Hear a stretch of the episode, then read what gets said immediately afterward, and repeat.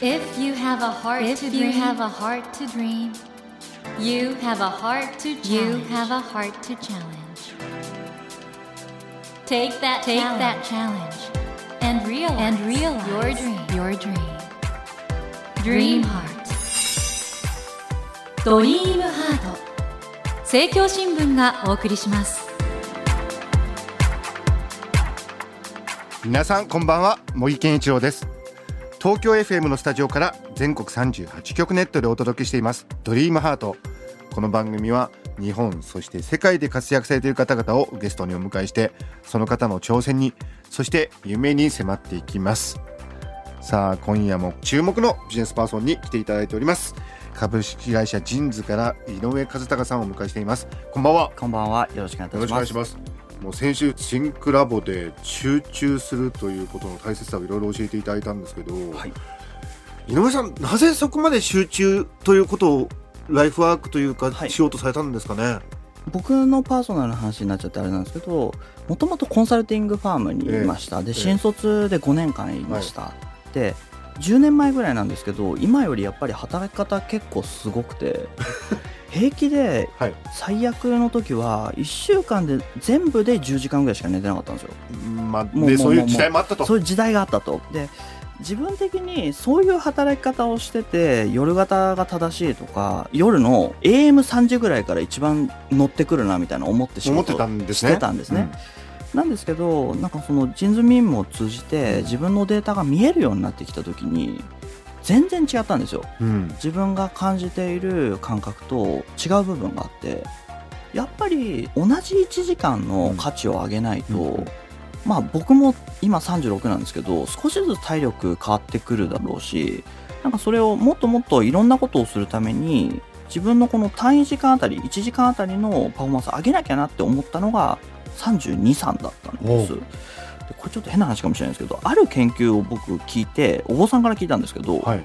一番死亡率が高いようなうん競技って登山だと、うん。登山うん。登山家の中で35歳を契機に亡くなってしまうような事故って急激に減るらしいんですよあそうなんですか。減るっていう話を聞いて、うんでこれなんでかっていうと35歳以上になると人って昨日より今日自分が体力的に勝ってるという幻想がゼロになるらしいんですよなるほど。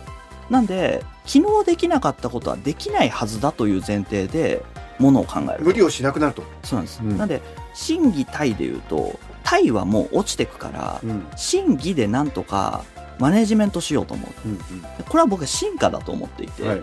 自分の体力をちゃんと最大限配分するとかってことがそんなにもともと意識が高い人間じゃないんですけど、うん。データ見えちゃうとしょうがなく気になるんですよ。はいはい。例えば体重計がなかったら僕らもうちょっと痩せようってモチベーションないじゃないですか。うん。70キロって言われると65キロにしたくなるし、うん。100キロって言われたら落としたいみたいなだから数字が見えると人って結構変わるなと思っててなんかそれが僕も自分で事業としてやってるもので自分のデータが出てくるんで気になってきちゃったっていうのが僕ですね。まあ集中力に象徴されるような働き方のはい。まあ、データという鏡というかそれが実際にみんななくて、なんとなくこういうやり方で働いてるんだけど、はいはい。井上さんご自身の経験からしても実はそれは一番いいやり方ではなかったのかもしれないと、と思うようになったんですよね。これはねラジオを聞いてる皆さん本当に身につまされる話だと思うんでいろいろお話をまた今日も詳しく伺います。よろしくお願いします。ということで、えー今夜もですね株式会社ジンズから井上和孝さんをお迎えしてお話を伺います。よろしくお願いします。よろしくお願いします。それではここで井上和孝さんのプロフィールをご紹介します。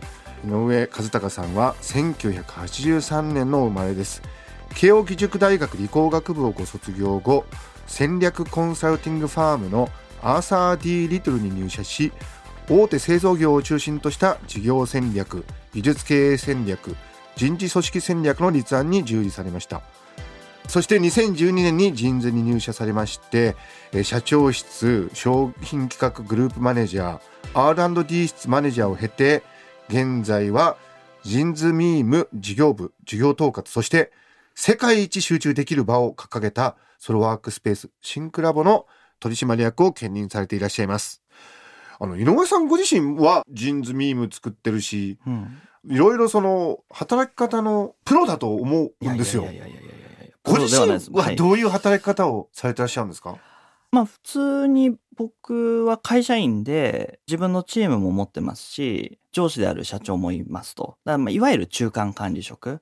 なので、データを取ってみて一番気になるのが、1日8時間とか10時間ぐらいも働いちゃったとしても、ずーっと会議で終わってるんですね。大体が。で、よく僕お話をしてて自分で気になったのが、えスケジューラー、自分の見ているスケジューラーを見ると、絶対に会議から埋まると。あまずは会議が優先されちゃう絶対に優先されると。これなんでかっていうと、やっぱ人と会議室を抑えなきゃいけないんで、まあなるほどしょうがないよね、と。うんうんで、会議が先に埋まった後に、会議が埋まってないところを指さしてみんななんて言うかっていうと、絶対空いてるって言うんですよ。絶対空いてるって言うんですけど、これがちょっと違うんじゃないかなって入データをってるっていう言い方が変変だと思ってて、これなんでかっていうと、会議というコミュニケーションは予約するのに、ええ。僕らは集中を予約しないと。かっこいい。集中を予約しない。なんか素晴らしい言葉ですね。なんか自分で一人でものを考えるっていう結構大事な時間はい。を予約しないんですよ。なるほでど空いてる時間でやるんですよね。ジンズビームで測ってショックだったのが、はい。この時間に集中するって決めて何をするかって書いてる人とただだらっとデータ取ってる人だと、うん運命の差なんです集中の度合いが。えっと何をするかあらかじめ書いてる人の方が決めてて決めてる人の方が高いんです。集中力が高いと。高いんです。うんうん。で昔学生時代は僕も多分そうだったんですけど勉強するのにはい。自習時間とかもうどうせこの7時9時やろうみたいなの決めてたじゃないですか、これをしてないんですよ。大人になったら急に。で何が起きるかっていうと合間時間にやってえうっすらともの考えて下手すると土日をバッファーにしてえうん。土日にしょうがないやって言って一人でもの考えるみたいなことを僕はやってましたと。はいはい。もともと。うん。これをやってるとまずいなと思って僕が結構気にしてるのはまず集中を予約することです。うんうん。その集中も実はね3つに分けてましおて1個はいわゆる論理思考するため。うん。みんなと話したことをしっかりパワーポイントに落とすとか、うん。人に伝える資料を作るっていう、うんうん。まあ下見てこうぐーっと集中するパソコンに向き合うみたいな、うんうん。この集中時間と、はい。あと真逆のアイデア出すためにもうちょっとふわっとすごいソファーみたいな席で、うんうんあっとなんかちょっと一人になって、はい。あんまり無目的にものを考える。うんうん。アジェンダ決めて考え始めると、やっぱり思考は狭くなるんで、うん。なんで一回ちょっとオープンに、大きな紙とペンだけ使って、今週何やろうかなみたいなことを考える時間を僕うん月曜朝取ってるんですけど、こういう直感系の思考うんをするための話で、はいなんとなく僕が聞きかじってる脳神経科学の話で言うと、エグゼクティブネットワークっていうその論理思考をする時間と、デフォルトモードネットワークっていう、なんか直感系の思考を強くする。これを分けてますと。これちょっと予約してるんですね、これを。エグゼクティブネットワークとデフォルトモードネットワークのそれぞれの予約が入ってるんです入っねてます。すごいなこれは。でもう一個大事だなと思ってるのが、はい。単なる作業っていう時間を置いてるんですよ。単なる作業。金曜の夕方とかに2時間ぐらい、はい。もういろんな細かい ToDo を投げ込むための時間っていうのを取ってて、もうやっぱ集中できない時って何かっていうと、あ、あいつのあのメール返してないやとか、はいはい。あ、なんかあれの倫理上げてねえやとか、うんうん細かいやつは残ってると、そこに気持ちそぞろになるじゃないですか。うんだからもうあの時間にやるって決めちゃうっていうので、作業時間とさっき言った論理思考と直感系の思考。この3つをもう1週間でフォーマットで決めちゃって入れてるんですよ。はいはいで、これをやるだけで各集中がむちゃくちゃ上がります。データ取ってもこれがね、結構大事だなと思ってます。井上さん本当集中についてはねい。ろんなことをあの書かれていてはい。井上さんが出されています集中力パフォーマンスを300倍にする働き方の中にですね、ポモドーロテクニックというのがはい。ご紹介されてるんですけど、これどういうやり方なんですか、集中するときはい。に25分ぐっと集中して、ええその25分目で強制的に5分間休む。と。で、また次25分集中して、また5分強制的に休む。これを4セット回すと、集中が上がっていくっていう研究があって、イタリア語でポモドロってトマトはいはいなんですけど、あの、キッチンタイマーのトマトをはいしてるみたいで、ますね、えキッチンタイマーでその研究をした人がいて、えで25分集中5分休憩っていうのをずっと繰り返すが、あの、集中が上がったりしますね。でも今お話があってるとやっぱり、うん我々ね集中力を高めるってことについては十分なんか極めてない感じしますね。そうですね。勉強って知識とかはうん。学ぶんだけど、そのやり方とか自分を引き出す方法って意外と、まあ、学んできてないなとは自分でも思ってますね。僕もそうだと思ってます。これあの、まあ、井上さんが使われたシンクラボもそうですし、今ね、テレワークが大変あのうん増えてきてて、自宅で集中するコツみたいなのありますあか人ってリラックスもする場所で集中もするって結構辛くて、うん。じゃあこの場所を切り替わった場所だって感覚を得るためには、結構象徴的な僕照明だと思っておうて、おうオフィスって結構白い光、青い光なんですよね。はい。昼の光なんですよ。えだけど、家って夕方以降いる場所なので、えうん暖色系のなんか柔らかい赤めの光。でできてることが多くて、えええ赤めの光って要は夜の光なんで、夜の光って僕ら夜行性の動物じゃないから、リラックスしちゃうんですね。気持ちが立ち上がらないので、なんで、青い光とオレンジの光っていうのをちゃんと切り替えれる照明とかも結構いっぱいあるので、おうおう今、集中しなきゃとか仕事に入んなきゃと思ったら、光の色を変えるだけでむちゃくちゃ変わります。なるほど。で、これやるの大変だったら、普通に窓開けて空見るっていう、気持ちを立ち上げるときに、やっぱり体内時計を、まあ昼だし覚醒しなきゃって思わせるのが結構簡単なんで、僕もなんかこう集中しなきゃと思うと、青い光探して、ぐっと見てたりします。あそうですか。今この東京 FM のスタジオからも外のね、青空を見るとちょっと集中力が、気持ちをちょっと高めなきゃと思うっていう、なるほど。それが大事だと一個思ってますね。面白いなあえー今夜のドリームハートはですね、世界一集中できる場所として、ソロワークスペース、シンクラボを手掛けられました、株式会社ジンズから井上和孝さんをお迎えしてお話を伺っています。井上さん、このシンクラボははい非常に時代に求められていると思うんですけど、はい。今後の展開としてはどういうことを考えていらっしゃいますか？できるだけ早く、もうテレワーク時代は来たので、都内にむちゃくちゃいっぱい作りたいなと思っていて、まずは都内の山手線の中に作ってるんですけど、早く、カンナナカンパチぐらい。もうちょっとその環状線に置いた方が、満員電車減るので、でなるほど、はい、はい。そのコミュニケーションするためには、まあ、都心に集まるのって意味あると思うんですけど、集中するんだったら別に、カンナナカンパチぐらいで止まった方がいいなと思ってて。はい、はい、はい。集中は外でやって、参勤交代してコワークするぐらいの分け方をした方が、都市設計上も絶対いいと思ってて、で、そんなのは僕らだけではできないので、でいろんな形で、うちがシンクラボという店舗を作ったり、いろんなサービス事業者と一緒に横に併設したり、いろいろ広げたいなと思ってます。このね、番組、全国でね、いろんなところで聞かれてるんですけど、東京以外はいかがですか、いや、行きたいですけどね、うん。集中に悩んでる人はどこでもいるので、なんとか集中難民を拾えるように、集中難民。あ、そう、集中難民と最近呼んでて、これまたちょっと都内のデータになって恐縮なんですけど、外でカフェで働こうと思ってる人が、はい。働こうと思ってからカフェを見つけて、コーヒーを買って席を見つけて、パソコンを開けるまでって、平均で12分ぐらいかかってるんですよ。わあ、そういうデータを取そうってるんですね取ってるんです。けど、そうのん。12分で、しかもそういう人って1日平気で2、3回そういう時間をはいはい。も迎えてるので、30分ぐらいもしかしたっらたいないです。無駄をしているんですね。えええなんで、シンクラボってものをいっぱいこう、作らせていただいて、しかもそれをスマホで予約できる状態にして、予約した方が集中できるんでえなる、ほど。それでいつでも自分の書斎を再現できる。今研究してるのは、スマホで予約して今までの集中のデータがあったら、ブースに着いた瞬間、スマホを置いたら、うん。その人に合わせた照明条件とか、なるほど。パーソナライズしようと思って今研究してまして、それができると、いろんな場所にシンクラボがある。で、どこに行っても自分の書斎を再現できる。これを、できればもう2、3年とかで実現しちゃいたいなと思って、日々精進してますね。いや、これは多くのビジネスパーソンにとって福音になりますね。まあだけどね、あの、多くのね、ビジネスパーソンにとって、会社という組織の中で働くことと、井上さんのようにね、個人としてその自分のユニークな能力とかを発揮して活躍するっていう、このバランスどうするかってね、はいすごい悩みだと思うんですけど、はい。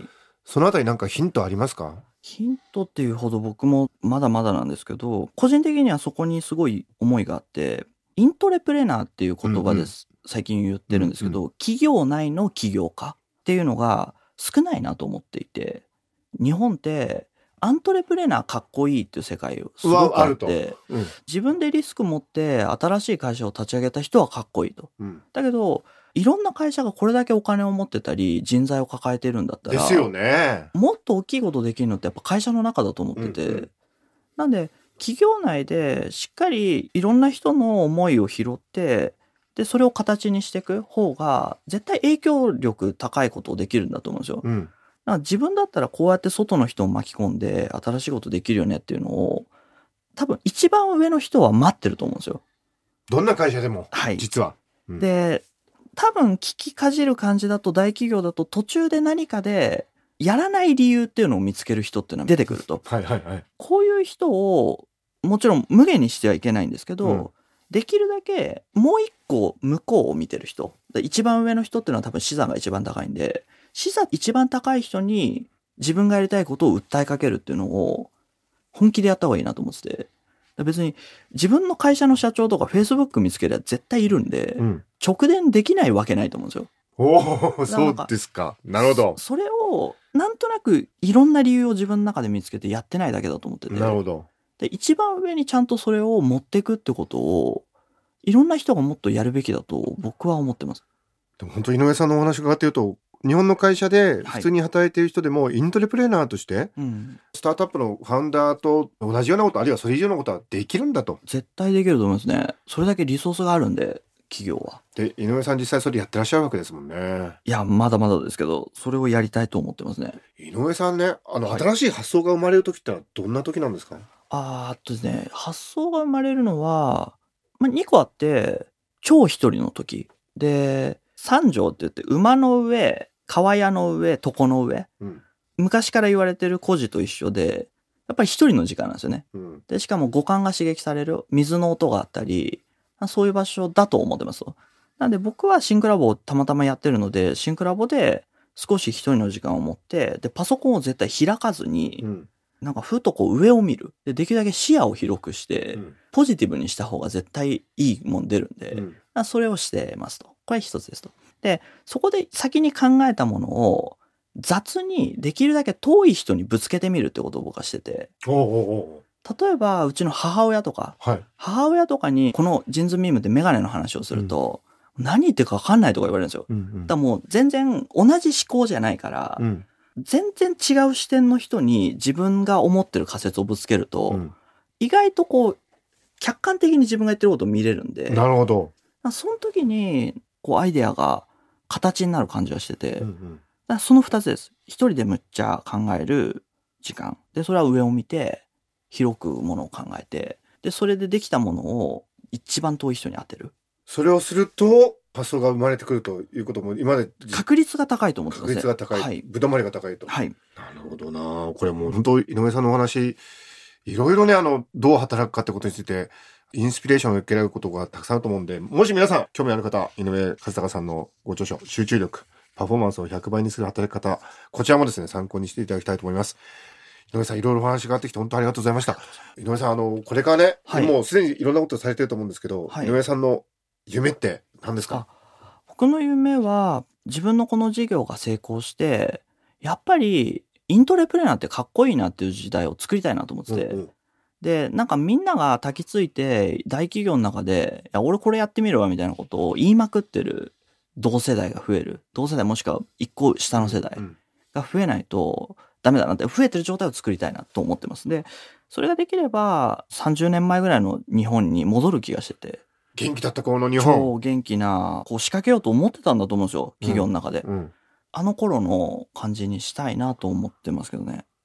それができたら素敵ですね。もう本当にワンオブゼムの一個の事例にでもなれればいいなとは思ってます。そのためにもうちょっと集中力の予約、はい。シンクラボ行って、そう、シンクラボに行ってもそのアイデアをね、本当に作れる。いや、本当に作れると思うんで、ぜひぜひ皆さんうん一度お出かけください。15分で250円です。コーヒーは飲み放題。飲み放題です。です。はい。シンクラボについて詳しく知りたい方は、シンクラボの公式ホームページをご覧ください。ドリームハートのホームページからもリンクを貼っておりますので、こちらも合わせてご覧ください。ということで、今夜もですね、株式会社ジンズから井上和孝さんをお迎えしてお話を伺ってきました。はい。あの、2週続けて本当にあの、ワクワクするお話ありがとうございましはいた。こちらこそありがとうございました。Never let Never go of let that go dream. of that dream. Never forget Never that forget heart to that challenge. heart to challenge. Dream Heart 茂木健一郎が東京 FM のスタジオから全国38局ネットでお届けしてきました「ドリームハート。今夜も株式会社ジンズの井上和孝さんをお迎えしました。いかがでしたでしょうか？僕あの井上さんがおっしゃってたイントレプレーナーっていうね普通に会社に会社員として働きながらしかし起業家のように新しい事業を立ち上げるってこれね本当にいいと思うんですよ。日本に合ってる。だから今の時代確かにねゼロから立ち上げた創業者偉いよってでも普通の会社で働いてる人は普通だよっていう考え方が強すぎると思うんですよ。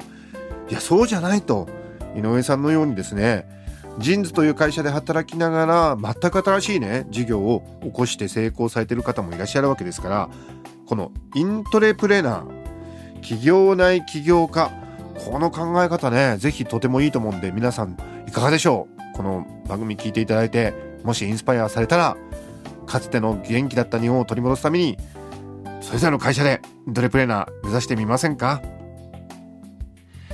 さて番組では1000円分の図書カードと番組特製のエコバッグをセットにして毎週3名の方にプレゼントしています。